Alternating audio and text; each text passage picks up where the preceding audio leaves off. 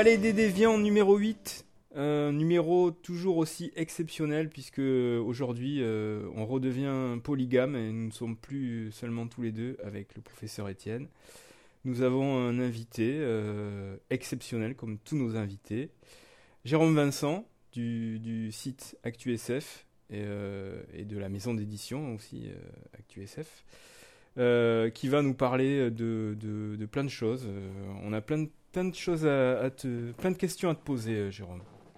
Euh, bonjour, bonjour. Ben, ben, d'accord, pas de souci, je suis là. Merci. Euh, on va, on va d'abord commencer par, euh, par une question à laquelle va répondre le professeur Étienne.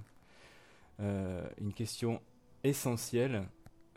Et, Jérôme, tu, tu, peux évidemment intervenir dans ce débat qui, qui va s'annoncer passionnant, évidemment. Je te pose la question, Étienne. Pourquoi les Français n'aiment pas Star Trek euh, tout d'abord, bonjour, foule. Euh, quand le docteur Laurent me demande de vous parler de Star Trek, il sait fort bien, bougre qu'il est, l'effet que cela me fait.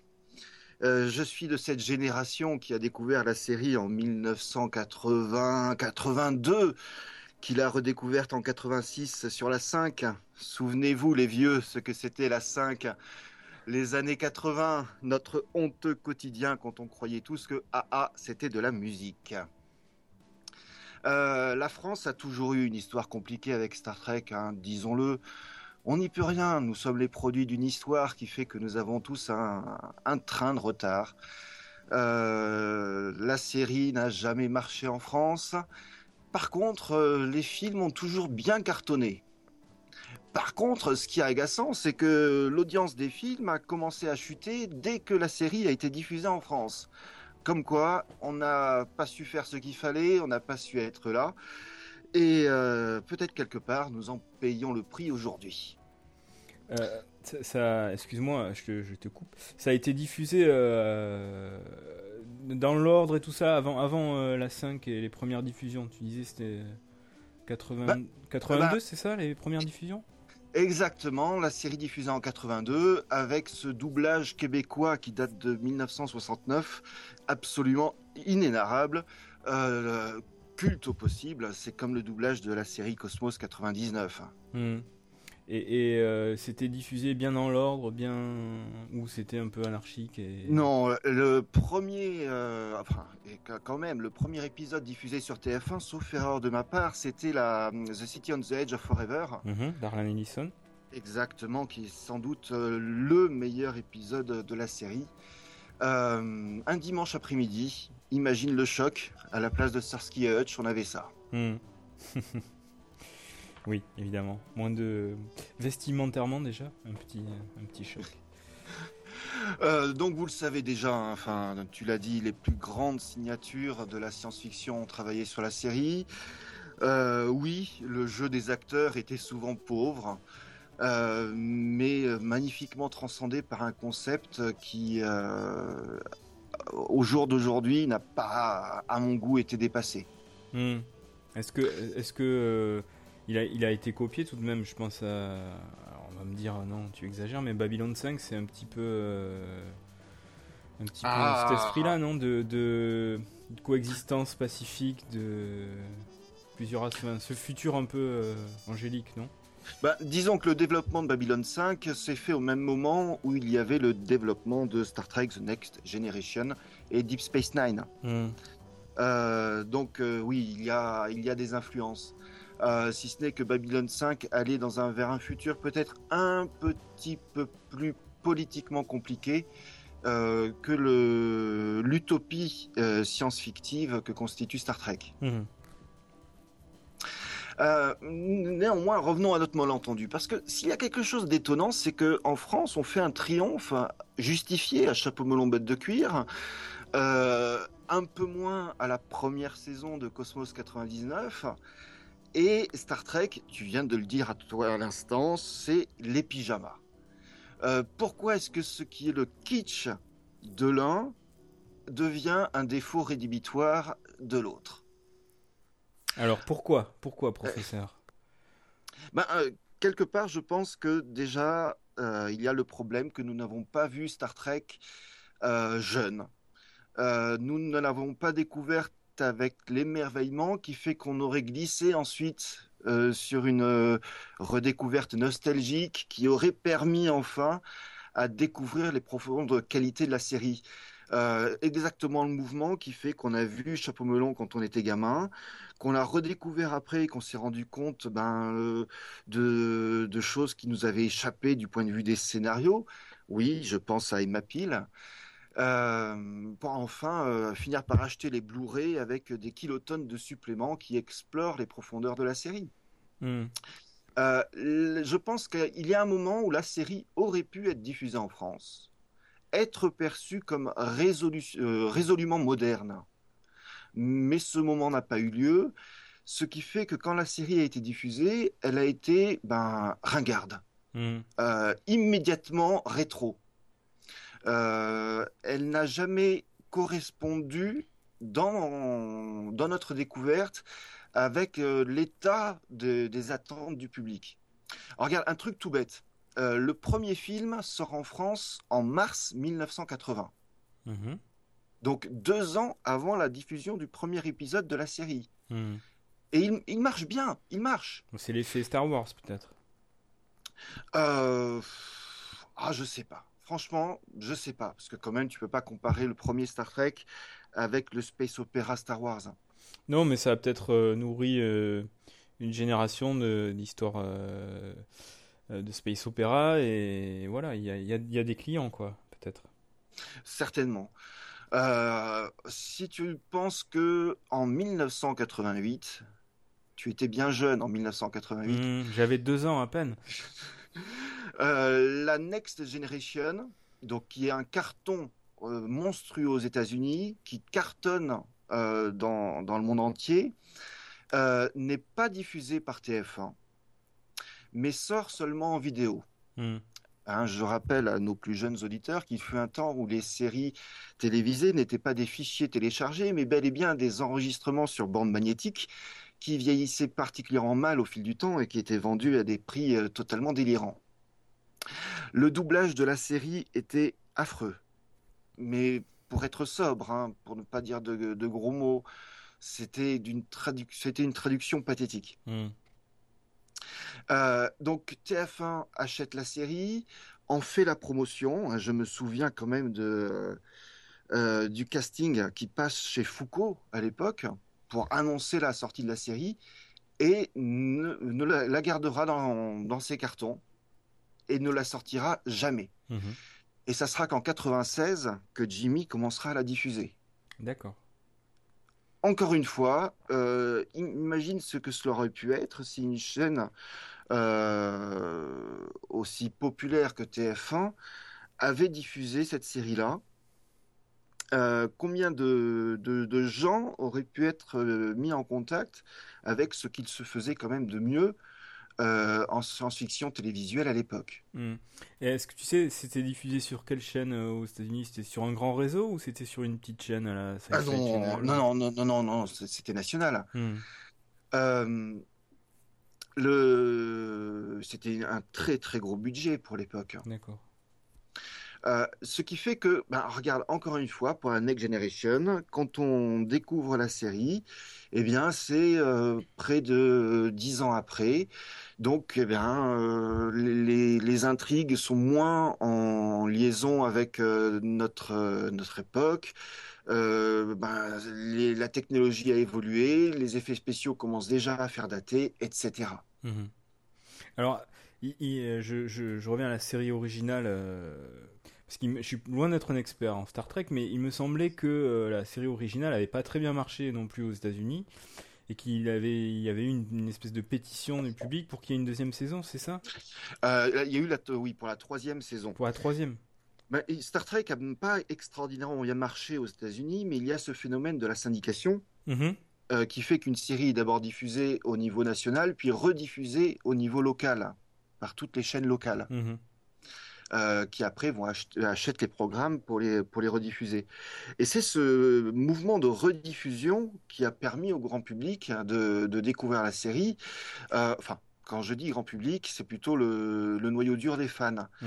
Parce qu'au même moment s'organise donc à une époque bien avant l'Internet et le Minitel, les premières, les premières organisations de fans qui commencent à communiquer et à se, à se mettre en, liaison. Euh, c'est pour ça que enfin, Star Trek est si particulier aux États-Unis, parce que nous sommes au cœur de la naissance à la fois de, de, de choses, un, d'un univers constitué qui devient cohérent, deux, euh, de fans qui y répondent et qui se et qui s'organisent, et trois, euh, d'artistes euh, qui répondent à ces fans et qui communiquent avec eux. Mm-hmm. Euh, Roddenberry, par exemple, qui fait la tournée des facs américaines avec, des, avec ses bobines sous le bras pour montrer aux étudiants sa série. Mhm. Euh, on voit bien le public qui était, enfin, qui était, qui était visé. Ce que faisait Rod Serling aussi, je pense, à peu près à la même époque. Hmm. En tout cas pour les, les facs de cinéma et, tout ça. ce qui fait que en, France, eh ben voilà, l'image de Star Trek pyjama s'est imposée. Euh, est ressorti d'ailleurs à l'occasion du film de Gigi Abrams. Euh, ça a été un peu le, marronnier dans toutes les critiques de dire que les pyjamas étaient de retour. Euh, en négligeant le fait hein, que le, ben, le film était bon, mm-hmm. qu'il n'utilisait pas assez Shakespeare parce que s'il y a bien une caractéristique de, Star Trek, c'est que c'est la série film et feuilleton compris qui utilise le plus de citations shakespeariennes de l'univers de la science-fiction. Mm-hmm. Euh, et le, film a fait, le film a fait un carton. Et en France également, mais c'est vrai qu'il était vendu surtout comme étant un film d'action, etc. Et alors toi qui as qui, qui est un vrai fan hein, pour être allé chez toi, euh, le, le, salon est envahi sous les coffrets de, de, Star Trek, sous divers formats, souvent de grands formats. Oui, et j'ai une tête d'oreiller Spock. et, des fausses oreilles. Euh, quelles sont tes séries préférées en fait? Alors, est-ce que la, la, série originale est toujours la meilleure ou pas ou... Ah, l'original est de loin, la, de loin la meilleure parce que nous sommes au cœur de tout. C'est le, le, principe du diamant brut. Euh, tout en reconnaissant qu'il y a des épisodes d'une euh, faiblesse assez, assez dramatique, principalement dans la troisième et dernière saison. Mhm. Euh, le, la longueur des séries, la Next Generation, ça fait sept saisons tout de même, hein, mhm. entraîne le, le, phénomène d'addiction. On n'entre pas dans l'univers Star Trek en espérant le visiter en quelques secondes. il y a tout un toute une appropriation qui est, qui est nécessaire, mais qui fait partie du plaisir de la chose. Euh, ce qui est certain, c'est que le, le, principe même euh, de, de, Star Trek en, en, tant que, en tant que série, c'est à la fois de, de retrouver un, un, un plaisir purement sériel, mais aussi de d'entrer dans des, des séries presque, allez, disons le mot littéraire. Euh, Star Trek est fondamentalement bavarde. Mm-hmm.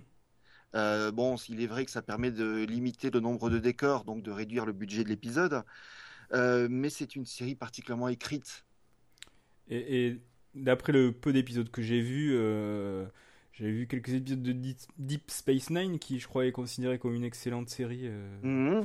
Euh, il y avait quand même de vraies bonnes idées de SF dedans. Euh, voilà, au-delà de la quincaillerie et, des, et du jargon, euh, il y a quand même des bonnes idées de, de voyage dans le temps, d'univers parallèle, de choses qui, qui, qui procurent le sense of wonder, quoi. Ce qu'on demande à, de la SF en général. Oui, et puis même en allant plus loin, d'un simple point de vue thématique, la première série a été quand même la, la première à mettre à l'écran un baiser interracial. Mm-hmm. Euh, la Next Generation a quand même fait pour la première fois un épisode qui était entièrement basé sur les nanorobots et les biotechnologies.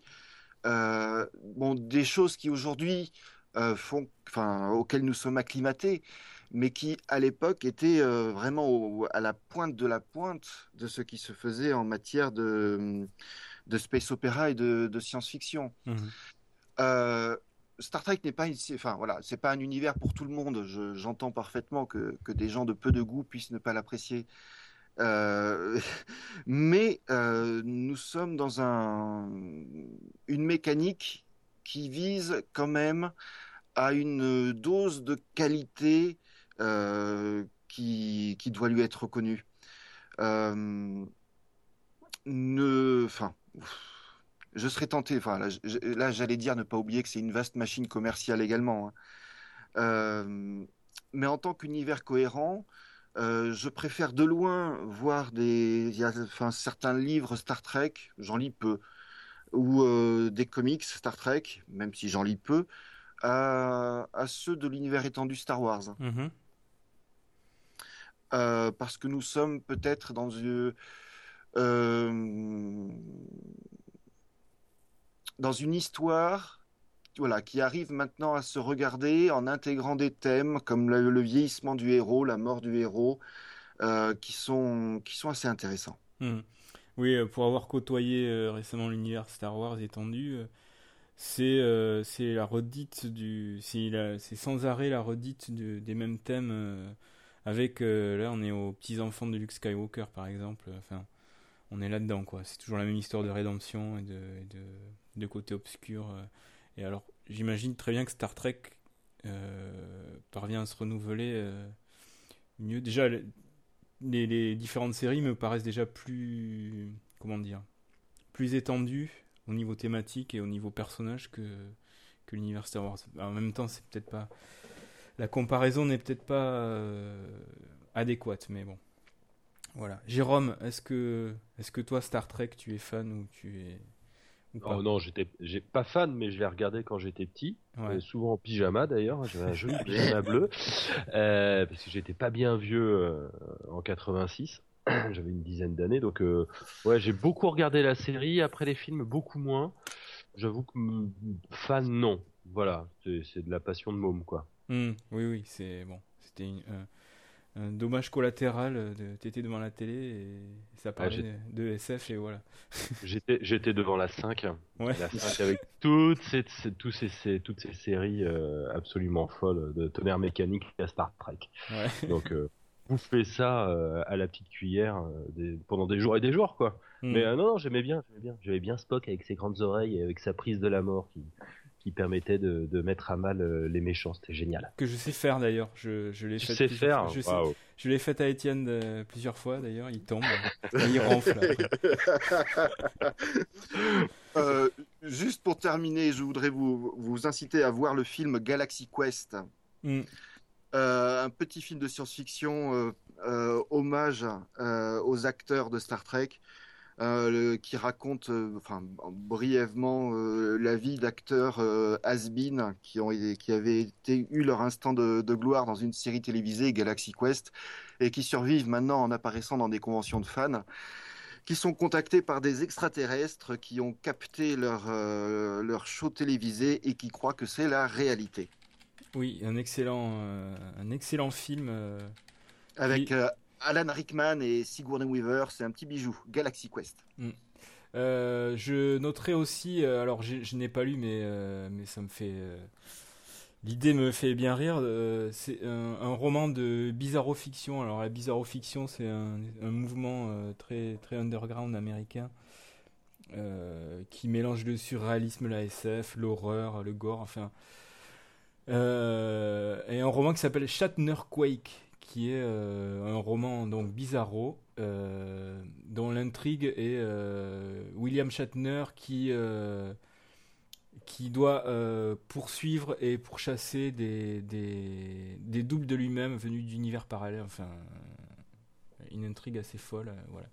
C'est un roman de Jeff Burke. Ça s'appelle Shatner Quake. Alors, c'est pas traduit. je n'ai pas lu, mais l'intrigue me, me, me, plaît a priori. Tu, tu connaissais? Euh, non, je, pensais à un roman récemment, récemment sorti. Vous savez, c'est la grande vogue là, du mélange des classiques avec des zombies. Euh, c'est Night of the Living Twiki, mhm. euh, qui raconte une invasion de zombies à l'occasion d'une convention Star Trek. je vais mettre sur le site la bande-annonce réalisée pour le livre. qui est hilarante. Bien évidemment, ce, livre ne sera jamais traduit, ce qui est dommage, mais bon, au moins vous aurez deux minutes de franche rigolade. j'ai retrouvé le vrai résumé du bouquin, parce que j'avais un peu improvisé. alors, il s'agit en fait de la, la première ShatnerCon, donc la convention dédiée à William Shatner où il est invité, euh, il est invité d'honneur. Il y a une attaque terroriste des Campbelliens, qui sont les, le, qui est le culte qui vénère Bruce Campbell, quoi. Et donc tous les, les personnages euh, jamais joués par William Shatner sont euh, aspirés dans notre monde et leur mission est de traquer et de tuer le vrai William Shatner. Voilà. Non, Patty Juker. ah, forcément, si si, il doit être là. Tous les personnages jamais joués par William Shatner. N'oublie euh, pas qu'il a joué dans le seul film jamais tourné en espéranto. Oui, oui, oui, dont j'avais mis la, bande-annonce sur mon blog. On pourra la mettre d'ailleurs. Alors, ce film est assez génial. Le monstre joué par ce film euh, l'est par un, croate. Je crois que c'est un croate ou un serbe. Je crois que c'est un croate qui était qui était un des deux gardes du corps d'Alain Delon à l'époque et qui est parti à Hollywood. Et l'autre garde du corps, euh, je sais plus comment il s'appelait, celui qui, qui s'est fait tué euh, dans la sombre histoire euh, qui a, qui a pas mis Alain Delon devant la justice, mais euh, l'affaire, c'est Markovitch, je crois. Je crois que c'est Markovitch. Non, mais tu sais, j'ai pas ta passion pour les bas-fonds de la République. Ah non, non, c'est, voilà. Donc, le, le et, alors, tu te souviens du nom de ce, de ce film en espéranto je sais que c'est le seul film en espéranto, figure-toi, je l'ai jamais vu. Non, non, mais là-bas, non, c'est un, est un espéranto, c'est assez bluffant. On va, on va la trouver, on va la mettre sur le, sur le site. Euh, moi, de mon côté, alors, euh, j'ai trouvé des, dans une bouquinerie des vieux bouquins Star Trek au fleuve noir, des, des pas des novélisations, parce que c'est. Enfin, il y a des novélisations, mais j'en ai, ai, pris deux qui sont pas des novélisations. Euh, le premier est d'ailleurs le premier euh, roman qui, est, qui étend l'univers en fait, qui n'est pas une novélisation et qui est de James Blish quand même, hmm. et qui s'appelle Spock doit mourir. Alors j'ai commencé celui-ci et d'entrée ça m'a bien plu. C'est McCoy qui parle avec Scotty et qui est en train de lui expliquer qu'il déteste le téléporteur parce que chaque fois qu'il se téléporte, enfin depuis 20 ans il a l'impression d'être un fantôme en fait et d'être mort il y a 20 ans parce qu'il postule que euh, en se téléportant, euh, tous les, les, atomes de son corps sont détruits pour être recréés ailleurs. Et il, postule que bah, la première fois qu'on l'a téléporté, euh, son âme a disparu et donc il n'est plus qu'une espèce d'enveloppe vide, un fantôme qui marche, voilà. Et ça m'a bien plu, donc, donc voilà, je, vais continuer ce bouquin de, James Blish. Et euh, j'en ai trouvé un autre. Alors, il, y a pas mal d'auteurs, de bons auteurs qui ont bossé sur euh, l'univers Star Trek. Un autre qui s'appelle Corona de, de, Greg Bear, quand même. Euh, super auteur. personnellement, un auteur de science-fiction que j'adore. voilà. Qui a fait un roman de l'univers étendu de Star Trek dans l'univers de, de, la première génération, quoi. Voilà la première série.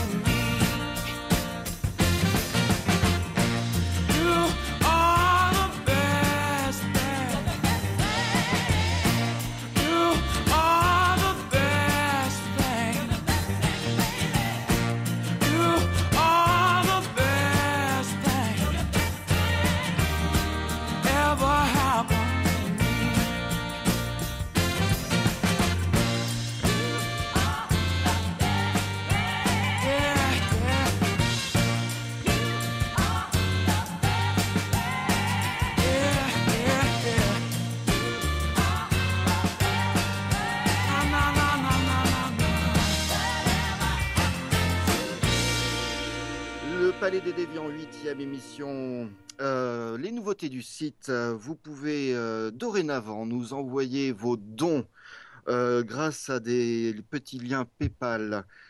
Nous existons pour vous, nous existons grâce à vous. Subventionnez-nous. N'oubliez pas non plus, vous pouvez nous écrire, que ce soit pour nous envoyer des sons, que ce soit pour nous envoyer vos idées, ou même participer à une future rubrique du courrier des lecteurs, voire courrier des cœurs brisés. Euh, précisons tout de même que, euh, que, que les dents ne sont pas pour nous enrichir, nous sommes déjà. euh, Quoi? comment dire? Nous sommes déjà euh, euh, Nanti. bourrés, bourrés d'argent, oui, oui. Donc, euh, non, c'est juste pour payer l'hébergement du site, histoire de, de, voilà, de pouvoir continuer sans trop euh, nous dépenser. Donc, si vous nous aimez, euh, montrez-le nous. Voilà. Euh, Jérôme, on en vient Oui, à toi. Je suis là. Euh, donc, bien. Jérôme est dans sa montagne, hein, donc. euh, Exactement. voilà. Euh, donc Jérôme, alors tous les tous les, je suis sûr que tous les auditeurs du Palais des Déviants connaissent le site que tu as créé qui s'appelle ActuSF Ben, J'espère, j'espère. et, et on va en parler, mais on va pas parler que de ça. Euh, je, te la, je vais te la faire à la Combalo quoi. D'accord. Euh, Alors, explique On va qui parler de- on va parler de ton enfance. Ouh là là. Non, non, non. Alors, eh, eh, expliquons euh, que Richard Combalo est, est l'intervieweur euh, officiel des auteurs de SF français. Non, c'est lui qui fait tous les bons entretiens qui sont parus euh, dans, dans Bifrost depuis, depuis pas mal d'années et qui vient de sortir euh, un recueil de 8 entretiens, Avec deux inédits et le livre est remarquable. voilà, qui s'appelle Voix du futur et qui vient de sortir chez Les Moutons Électriques. Euh, voilà, oui, c'est un super bouquin. Je, je conseille, je conseille notamment l'interview d'Ayordal qui Mhm. explique plein de choses sur euh, les anthologies euh, Genèse et, euh, et Escale sur l'horizon, avec une discussion assez improbable avec Serge Lehmann dans un, dans un bar. Enfin, faut lire ce livre et particulièrement cette interview, quoi. D'accord. Vraiment bien, vraiment. Donc alors non, je, je, peux pas prétendre te faire une interview à la, à la, à la Combalo, je, n'y arrive pas à la cheville. Euh, mais simplement, je voudrais commencer par, euh, par un petit, un petit, euh, une petite question personnelle sans lettres. Mais comment toi tu es tombé dans la marmite quoi? Comment tu as découvert la SF et voilà. Je me demande si Star Trek petit quand même en pyjama, euh, ça a pas joué quelque part. Euh, plus plus euh, plus sérieusement, ça vient. Enfin pour moi, ça vient à l'adolescence quoi. C'est-à-dire qu'on lisait du Victor Hugo et du Balzac en cours, et puis on avait découvert qu'il y avait Tolkien, Moorcock et puis Asimov juste à côté, et mhm. que c'était un petit peu plus fun pour nous à l'époque. Donc voilà, et puis de, de fil en aiguille en se passant des bouquins, bah, c'est devenu une vraie passion, et puis ça tombait bien parce que euh, l'éducation nationale ne voulait pas du tout en entendre parler.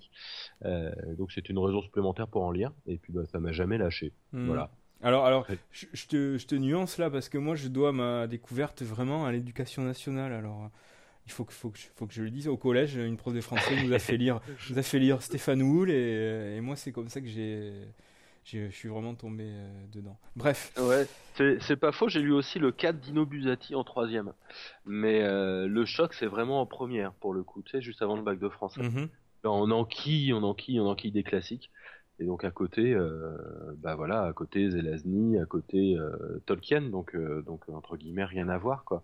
Mais c'est vrai qu'il y a eu deux trois bouquins fantastiques et de SF au collège. D'accord.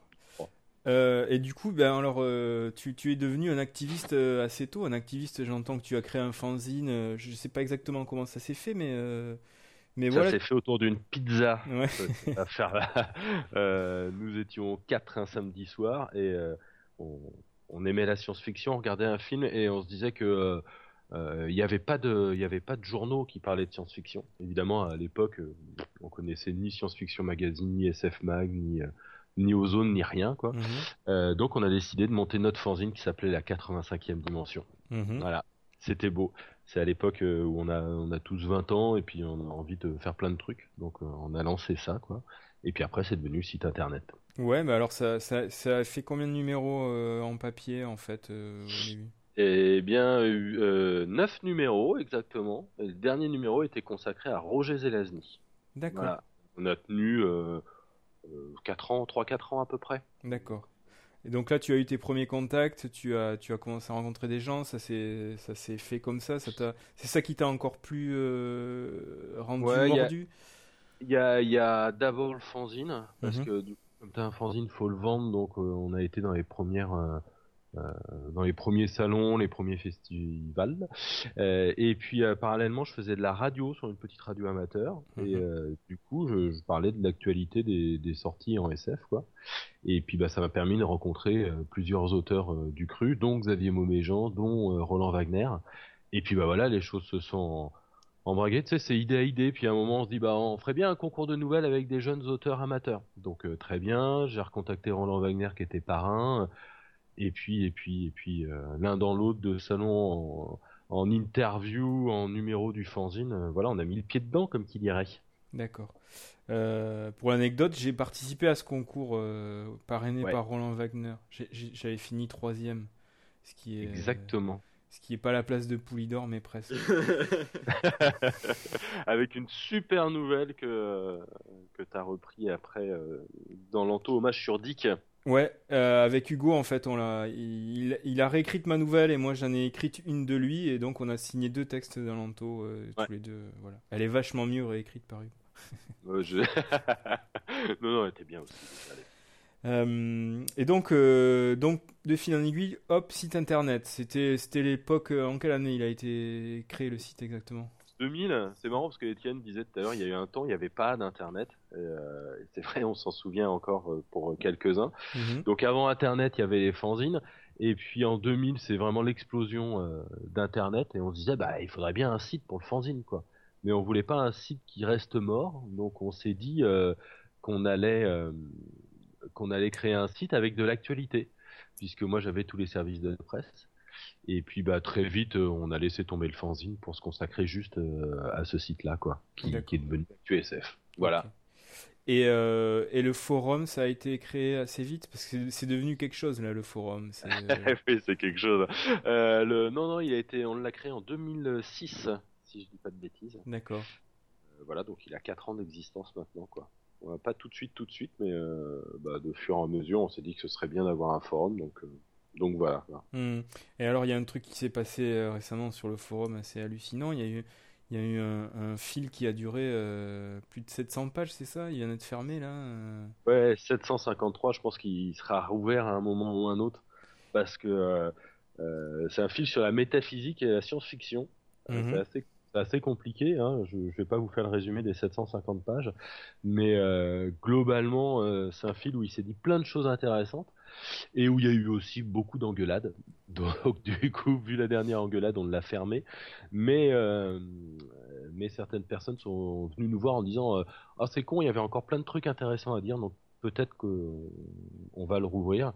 Euh, sachant que ce serait bien un jour qu'on trouve euh, quelqu'un qui nous fasse un digeste euh, des, choses intelligentes qui se sont dit là-dessus. Oula, alors là, sûr qu'on trouve. ouais, bon courage. et non, et, ça, ça a valu une interview de Lehman dans Chronicard. Enfin, ça a eu de la presse hors de. C'est quand même assez rare. Bah, en fait, le, truc des forums, c'est un truc assez magique, c'est que tout le monde peut s'exprimer et que euh, dans tous ceux qui se sont exprimés, il y a vraiment des bonnes idées et, euh, Serge Lehmann a vraiment pointé quelque chose d'essentiel là-dessus. Alors, on est d'accord, on n'est pas d'accord et, c'est toute la richesse de la discussion et, plus globalement, c'est aussi sur euh, l'état de la SF actuelle et est-ce que les thématiques de science-fiction sont encore vivantes aujourd'hui. Mais euh, du coup, oui, voilà, il y a 750 pages, tout le monde, euh, tout le monde m'en parle, mais c'est parce qu'il y a aussi des choses super intéressantes qui se disent là-dessus, quoi. Hmm. Euh, juste pour avoir une vision globale, ActuSF en termes de chiffres. Alors, parce que chacun peut aller sur la page, mais nous sommes combien à visiter ActuSF Il y a 20 000 visiteurs uniques par mois sur le site. Euh, voilà, donc le site globalement, et je crois qu'on a 1800 abonnés au, forum. Donc, euh, donc voilà pour des chiffres, c'est un peu plus d'un million de pages vues. Voilà, c'est un site qui tourne plutôt pas mal, quoi. Et au niveau du travail quotidien, ça représente quoi? Vous êtes combien à bosser dessus Alors aujourd'hui, on est 25 à peu près. Euh, il y a différents niveaux. Il y a une grosse vingtaine de chroniqueurs qui sont bénévoles, donc qui font des, des chroniques chacun un petit peu euh, selon son temps, puisque c'est une entreprise de loisirs hein, quand même. Mhm. Et puis après, il y a les gens qui sont un petit peu plus impliqués, euh, comme moi, où euh, bah, on fait des brèves, on fait des interviews, on se déplace sur les sur les salons, etc. pour faire des journaux en direct. Enfin voilà, il y a, y a, toute une organisation comme ça, plus plus les livres quoi. Bon, on va dire qu'il y a 25 personnes au total. D'accord. Alors justement, les livres, parce que ActuSF est devenu une maison d'édition. Et comment comment ça s'est fait alors ça? Eh ben, euh, quand nous faisions des concours de nouvelles, Laurent, souviens-toi oui Ouais Non, non, mais euh, on faisait des concours de nouvelles et on avait décidé de, publier les gagnants dans, des anthologies. Mhm. Alors, des anthologies, il n'y en a eu qu'une, hein, pour de vrai. Et puis, du coup, quand on a monté ActuSF, euh, le site, et puis plus tard la société, on a voulu continuer à faire des, des, bouquins, au début avec des jeunes auteurs, et puis de fur et à mesure de rencontres en discussion euh, il y a eu un bouquin, deux bouquins par an, trois bouquins, et puis à un moment on s'est dit bah nos petits formats, parce que nous on voulait faire des, nouvelles et des recueils de nouvelles, nos petits formats marchent bien, donc on va mettre un petit peu de, peps là-dedans. Mhm. Et on a décidé en 2007 d'en faire 8, euh, entre 8 et 10 par an. Donc, euh, donc voilà. Donc on a mis un vrai coup d'accélérateur là il y a 3 ans quoi, globalement. Et aujourd'hui on est à 34 et on prépare les 4 prochains. D'accord. Alors, voilà. Euh, en règle générale, ce sont soit des novellas, c'est-à-dire entre le, la nouvelle et le roman, soit des, des recueils de, de, nouvelles plus petites, c'est ça? C'est exactement ça. C'est-à-dire que euh, nos bouquins font entre, euh, on va dire, 100 et 250 pages, quoi. Il y a essentiellement des recueils de nouvelles, mais on a aussi des courts romans. Alors c'est marrant parce que un roman comme Cette crédit qui nous ronge de Wagner qui était paru en Fleuve Noir, chez nous, il fait, euh, il fait 180 pages, quoi. Hmm. Donc, euh, donc voilà, c'est un, c'est un court roman, quoi. C'est une grosse novella. Donc voilà, l'axe, c'est vraiment de, de, privilégier plutôt des choses courtes, parce qu'on aime bien les nouvelles, et puis que ça tombait bien. Il y avait relativement peu de support de nouvelles en France, alors que c'est, c'est, une des formes essentielles de la science-fiction, quoi. Donc, donc voilà, et puis les autres ne faisaient pas parce que personne ne faisait des livres aussi courts. Donc, euh, donc c'était bien, c'était hmm. mieux. Il y avait un créneau, quoi. Ouais, il y avait un créneau, puis ça permet aussi de tirer les prix. Donc, euh, chez nous, une nouveauté, elle est entre 6 et 10 euros. Hmm. Donc, euh, t'as pas à choisir entre le dernier Maxime Chatham et le dernier Sylvie Lenné. Tu peux prendre les deux. Hmm. Ça fait pas mal au portefeuille, quoi. Donc, donc voilà, ça, ouais, c'est un créneau différent. Et justement, vous êtes diffusé en librairie également? Oui, oui, oui, on est diffusé en librairie. Alors, on a un distributeur qui s'appelle Calibre, qui est dédié à la petite édition, qui envoie nos livres en librairie. Et puis, pour la commercialisation en librairie, bah, on fait tout nous-mêmes. C'est-à-dire qu'on appelle les libraires et on va les voir, quoi. Donc voilà. Donc ça, voilà, c'est que comme ça que, que, nos auditeurs puissent savoir où se procurer, procurer vos titres. Euh, ouais, ils ont plusieurs choix, hein. soit sur le site internet édition-actusf.com, soit sur les salons, ou alors euh, directement en librairie. Plusieurs canaux. Quoi. Euh, alors justement, tu dis il y en a quatre en préparation, c'est quoi? Alors les quatre en préparation qui pour tout, pour tout avouer, je finis la, maquette aujourd'hui. Mhm. Il y a d'abord le recueil des, des Utopiales, le recueil officiel, alors, euh, avec huit nouvelles au sommaire, euh, dont euh, une nouvelle de Larry Niven. Il y a Lucius Shepard, il y a aussi Thomas Day, Justine Miogret, Vincent Gessler, Juan Miguel Aguilera, Peter Watts et Ian McDonald. Voilà, le tout sur une préface de Pierre Bordage. Donc, donc ça va faire un gros volume enfin un gros volume pour nous, hein. il fait 220 hmm. pages, donc euh, wouhou, un truc de fou. Euh, il y a le troisième tome des euh, Chroniques des Nouveaux Mondes de Jean-Marc Ligny, qui est mhm. l'intégrale de ses nouvelles dans cet univers des, Nouveaux Mondes. Donc voilà, troisième et dernier tome avec une nouvelle inédite, puis l'historique, le, le, lexique. Donc ça va être un gros volume aussi. On aura un recueil de Thierry Dirolo qui s'appelle Crépuscule, euh, six nouvelles dans, dans la veine euh, Thierry Lirolienne, donc des, des futurs euh, assez noirs. C'est bizarre parce que je pensais qu'il écrivait très peu de nouvelles en fait. Bah en fait il en a fait assez peu, donc du coup on a fait comme pour le dernier recueil, il y a deux inédites et quatre rééditions. D'accord. Sachant que les rééditions, alors bon il y a euh, une, euh, une réédition euh, qui était parue dans Territoire de l'inquiétude et, l'autre dans Escale sur l'horizon. Mais pour le reste, c'était plutôt confidentiel et il les a réécrites. D'accord. il a posé des, versions originales. Il, voilà. il sort un bouquin en série noire là, non Oui, il sort un bouquin en série noire et il sort un bouquin en Bélial en février. D'accord. Ah, on en reparlera alors. il faudra qu'on parle de Dirolo, un de ces quatre, Étienne. Ah oui, avec, grand plaisir. Mm. Parce que c'est vraiment bien ce mm. qu'il fait. Ouais. C'est vraiment euh, c'est de la littérature qui remue quoi. On n'est mm. pas du tout passif euh, et, c'est très intéressant. Et puis le quatrième titre, c'est un guide sur les vampires.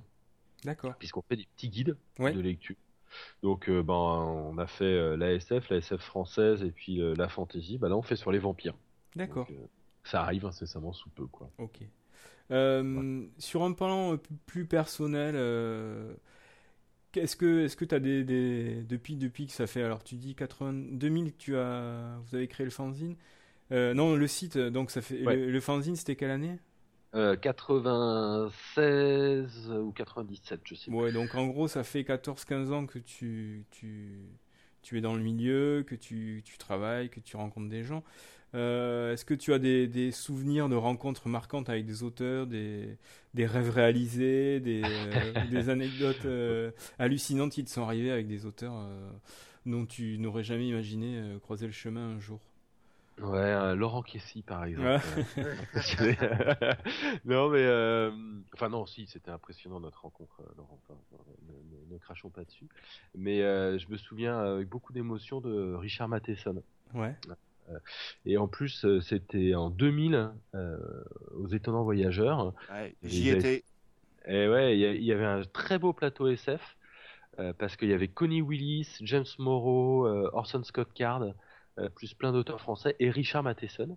Il y avait Mac Resnick aussi cette année-là, donc c'était plutôt un très beau plateau. Quoi. Et cette interview de Matheson a été rigolote parce que c'est Jacques Chambon qui assurait la traduction.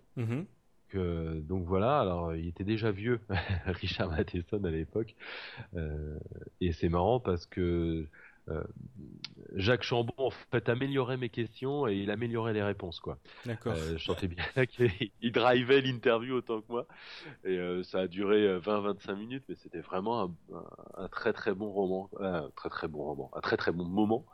et puis voilà, il y en a eu plein d'autres mais cette année-là c'était magique. Enfin, en trois jours j'ai interviewé Orson Scott Card, euh, j'ai interviewé euh, Jess Morrow, euh, Connie Willis et Richard Matheson, quoi.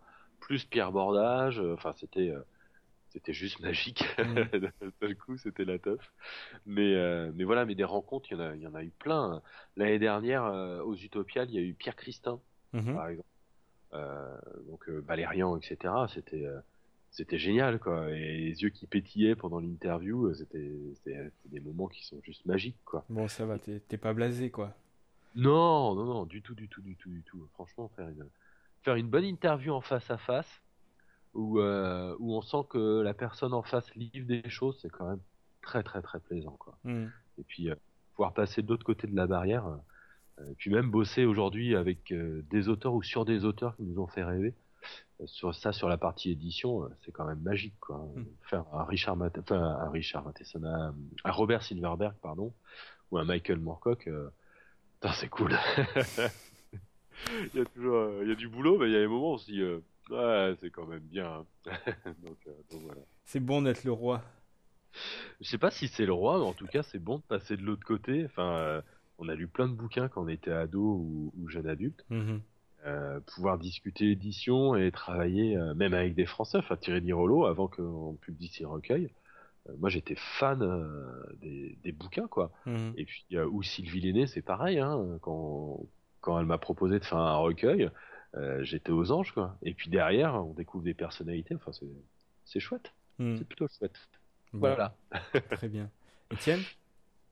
Euh, justement, euh, maintenant que tu es aussi bien acteur que spectateur du monde de l'édition francophone science fictive, quelle vision as-tu de son évolution, de l'état des lieux? Tu sais que c'est un marronnier qui revient constamment? Ouais, c'est le genre de questions que je pose euh, quand je fais des interviews. Euh, l'évolution sur quoi? Sur les 10 ans qui viennent Sur euh, ben, ben oui, avec l'émergence du numérique, la recherche de nouveaux publics, les problèmes de chiffre de vente, etc. Bah, alors, je crois que le, notre principal problème, en fait, ce sont les ventes dans le, dans le milieu. Et que si on ajoutait un zéro de plus aux ventes de tout le monde, je pense que c'est on aurait d'autres soucis, mais euh, mais du coup, ça se passerait beaucoup mieux entre guillemets. Euh, non, je sais pas. En fait, ce qui est sûr, c'est que le, monde change, euh, mais ça fait déjà des années qu'il est en train de changer. globalement, j'ai fait cet été une petite rétrospective des, maisons d'édition qui sont nées ou qui sont décédées. en 2000, par exemple, il y a un bouillonnement, il y a le Diable Vauvert qui apparaît, il y a la collection millénaire chez J'ai etc. tout change et en même temps rien ne change. C'est-à-dire qu'on a plein de nouveaux acteurs et on continue bah, à avoir euh, des festivals, des romans, des lecteurs. Euh, donc pour moi aujourd'hui le numérique c'est un peu pareil, c'est-à-dire que c'est juste une évolution. Il va falloir euh, réfléchir, et on réfléchit déjà à comment proposer des choses en numérique qui soient complémentaires du papier, donc ça implique des, des, problèmes de coûts, de mise en page, de, de droits d'auteur, etc mais je le vois pas du tout comme un défaut et je le vois pas du tout comme la mort du papier quoi. Je vois vraiment quelque chose de, complémentaire. Je pense qu'on a rarement été autant dans une civilisation de l'écrit entre entre les mails, les textos et, puis le net. Et euh, je, pense que les choses évoluent. Est-ce que c'est dans le bon sens? J'en sais, j'en sais foutrement rien.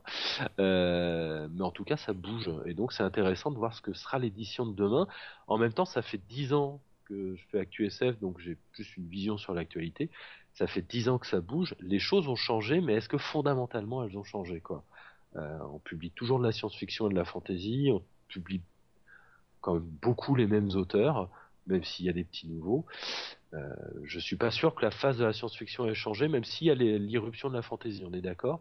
Mais euh, un lecteur d'hier pourrait toujours s'y retrouver aujourd'hui. Hmm. J'ai répondu à la question, je suis pas sûr. Hmm. Excellemment. Bon, je sais pas. Euh, justement, tu parles de depuis 10 ans qu'il y a beaucoup les mêmes auteurs. Est-ce que tu as l'impression qu'il y a une émergence de, de nouveaux auteurs là en ce moment? Euh, Français, euh, surtout français, parce que ça se renouvelle quand même pas mal au niveau anglo-saxon. Mais est-ce que, est que tu vois un renouvellement depuis Parce qu'on dit toujours euh, la nouvelle génération des Helio Montméjean, ben voilà, c'était il y a 10 ans quoi, même Dufour, euh, Dirolo, ils sont tous apparus euh, au tournant de l'an 2000 quoi, j'ai l'impression. Et, est-ce que depuis eux, est-ce qu'il y a une nouvelle génération, tu as l'impression? Je sais pas si on peut parler de nouvelle génération. Par contre, il y a plein d'auteurs là qui en ce moment font leur premier pas. Et qui vont qui vont s'imposer. Enfin, Justine Niogret avec Chien du Home, le camarade Eric Holstein, mais Charlotte Bousquet, elle a explosé, je sais pas si on peut dire explosé, en tout cas elle multiplie les livres depuis 4-5 ans et les mhm. bons livres. Il y a Fabien Clavel, il y a Vincent Gessler, enfin alors, il y a dix ans, il y avait une nouvelle génération et qui était en partie liée euh, à Mnemo, c'est un peu à Steven euh, en partie, hein, mais euh, la génération Colin Gabory et puis tu te disais Xavier Mauméjean. Je suis pas sûr qu'aujourd'hui on ait des écoles comme ça, tu vois, liées aux éditeurs. Mm-hmm. Par contre, oui, il y a un renouvellement, très clairement, il y a un renouvellement. Comme quelqu'un comme Sir Cédric explose littéralement depuis 4-5 ans, quoi. on a l'impression qu'il est déjà installé, mais c'est c'est pas un newbie, je peux pas, je peux pas dire ça de, de, Cédric. Mais euh, oui, il y a, y a, en permanence un, un renouvellement. Euh, tiens, Don Lorangi, enfin Lorangidon, c'est pareil quoi. Mm Multiplie les projets, les projets intéressants. Donc euh, ouais, ça bouge, ça bouge plutôt pas mal. Donc tu es plutôt optimiste en général pour pour les genres qui nous intéressent quoi. Je alors, je ferai pas d'excès d'optimisme. Les choses sont compliquées, notamment parce qu'aujourd'hui il y a une D'abord, il y a une guerre de la communication. Euh, on voit bien, hein, enfin, je veux dire, si autant d'éditeurs euh, communiquent sur Facebook, c'est parce qu'il faut toucher, euh, parce que toucher le noyau des fans de science-fiction est de plus en plus important. Et puis après, il y a des guerres en, librairie, beaucoup de titres, beaucoup de turnover. Olivier Dubélial disait que les livres en librairie, les nouveautés duraient 5 semaines. Mmh. Cinq semaines, c'est super court pour des projets qui ont un an, deux ans, qui ont été écrits. Et donc, du coup, je ne vais pas faire d'excès d'optimisme. Les choses sont compliquées. Il faut tout gérer à la fois.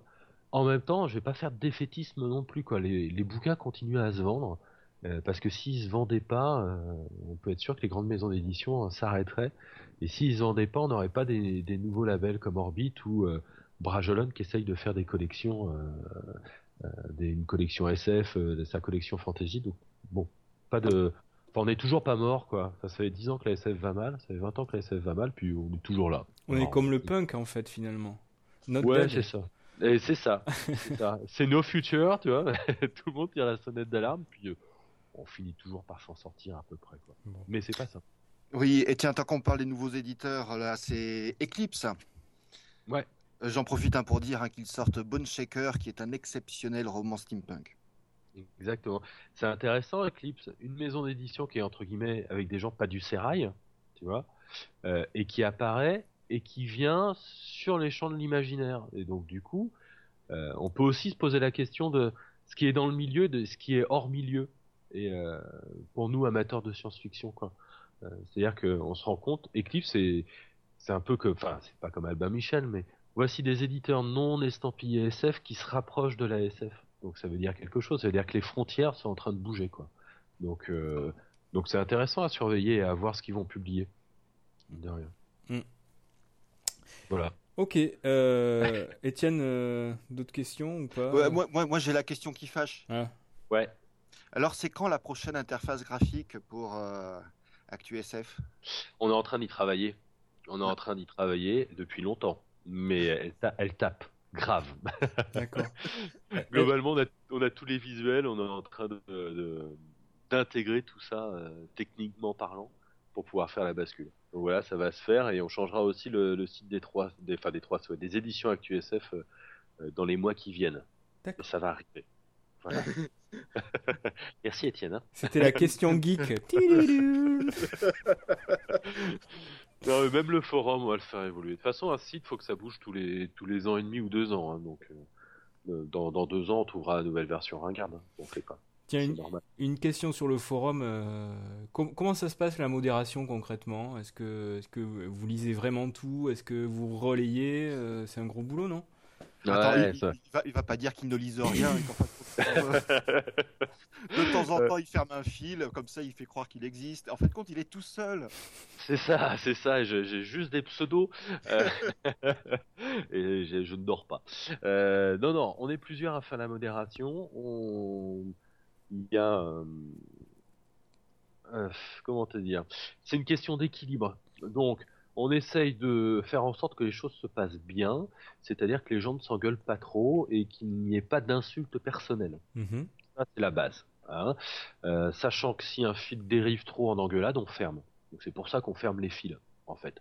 C'est quand ça s'engueule trop et qu'il n'y a rien d'intéressant et que ça s'insulte trop, sachant que les insultes sont punies par la loi et que nous sommes responsables quand même de ce qui est publié sur le forum. Mmh.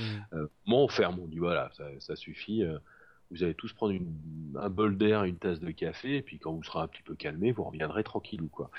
Euh, sachant aussi que parfois il faut laisser des engueulades parce qu'il y a des choses qui, qui sortent derrière d'intéressant. Mmh. Donc c'est une question d'équilibre. Voilà, il y a des fois où euh, ça chauffe un peu, mais on se dit, euh, tiens, il y a un truc qui va se passer là où on va arriver à quelque chose de bien. Euh, parfois aussi, on est super furax, on va, pour fermer le film et, puis on a une, intervention qui relance tout, qui est super pertinente. Genre Gérard Klein qui a décidé de, poster un, message qui fait 4 pieds de long, quoi.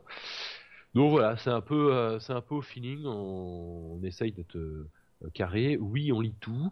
Euh, oui, nous sommes plusieurs. Euh, oui, on se relaie même s'il n'y a pas de temps de veille. C'est pas c'est pas t'as une permanence de temps à temps. c'est pas le quart sur le bateau.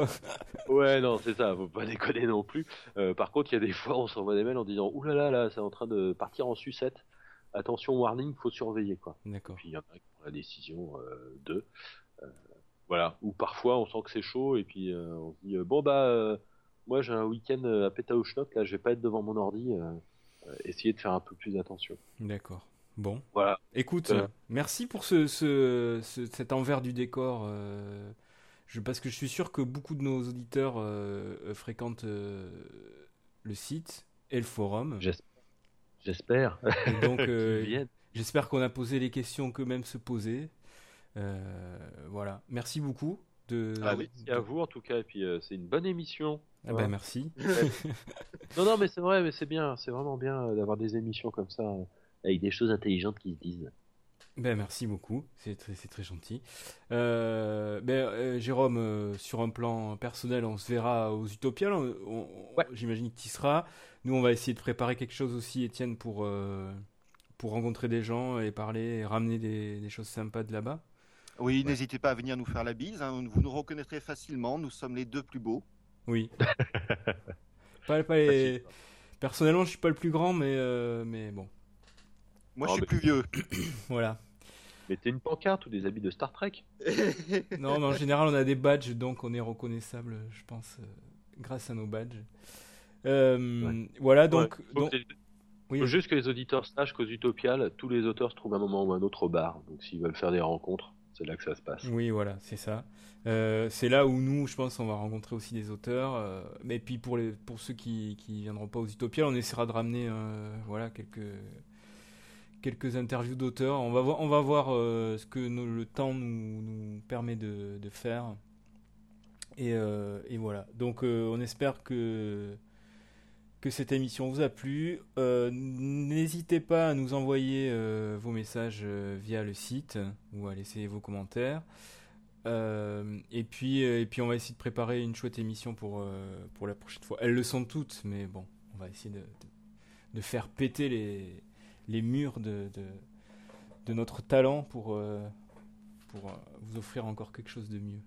Oui, une spéciale sexe et cocaïne. Yeah. bon, merci, euh, merci Jérôme. Euh, merci. Merci à vous, messieurs. Etienne, à la prochaine fois. À la prochaine fois, soyez sages. Et gardez le cap. Salut.